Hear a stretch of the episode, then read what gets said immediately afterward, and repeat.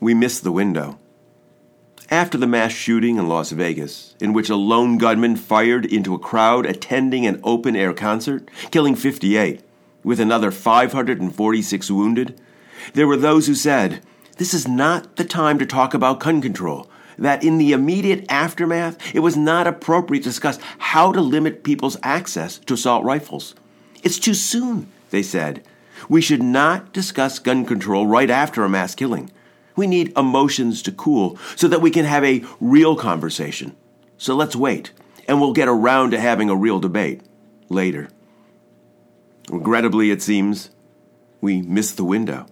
It's been just over a month since the mass murder in Las Vegas, and before there has been a chance to have that serious conversation to determine how to have responsible gun control laws in our nation, another mass shooting has taken place. At least 26 people were killed and another 20 wounded while attending church in a small American town. The tranquility of Sutherland Springs, Texas was shattered when a lone gunman, outfitted in black tactical gear, used an AR 15 assault rifle to gun down worshippers inside their church.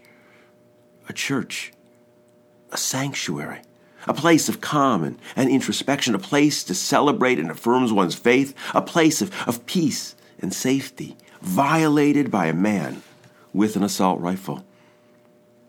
What will it take for us to stop putting off the difficult conversation our nation needs to have? What will it take before we say enough is enough? What will it take before we're willing to admit our nation has a problem? It's not enough for people to say that the victims are in our thoughts and prayers. We need action, and we need it now.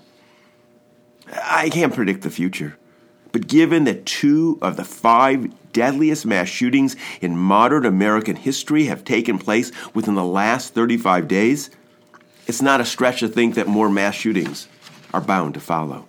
Whether in a month, six months, or longer, there will be another mass shooting we bury our heads in the sand. If we do not acknowledge this reality, if we do not face that our nation is in crisis and that more children are likely to be killed, I'm not suggesting that a national conversation about guns will be easy.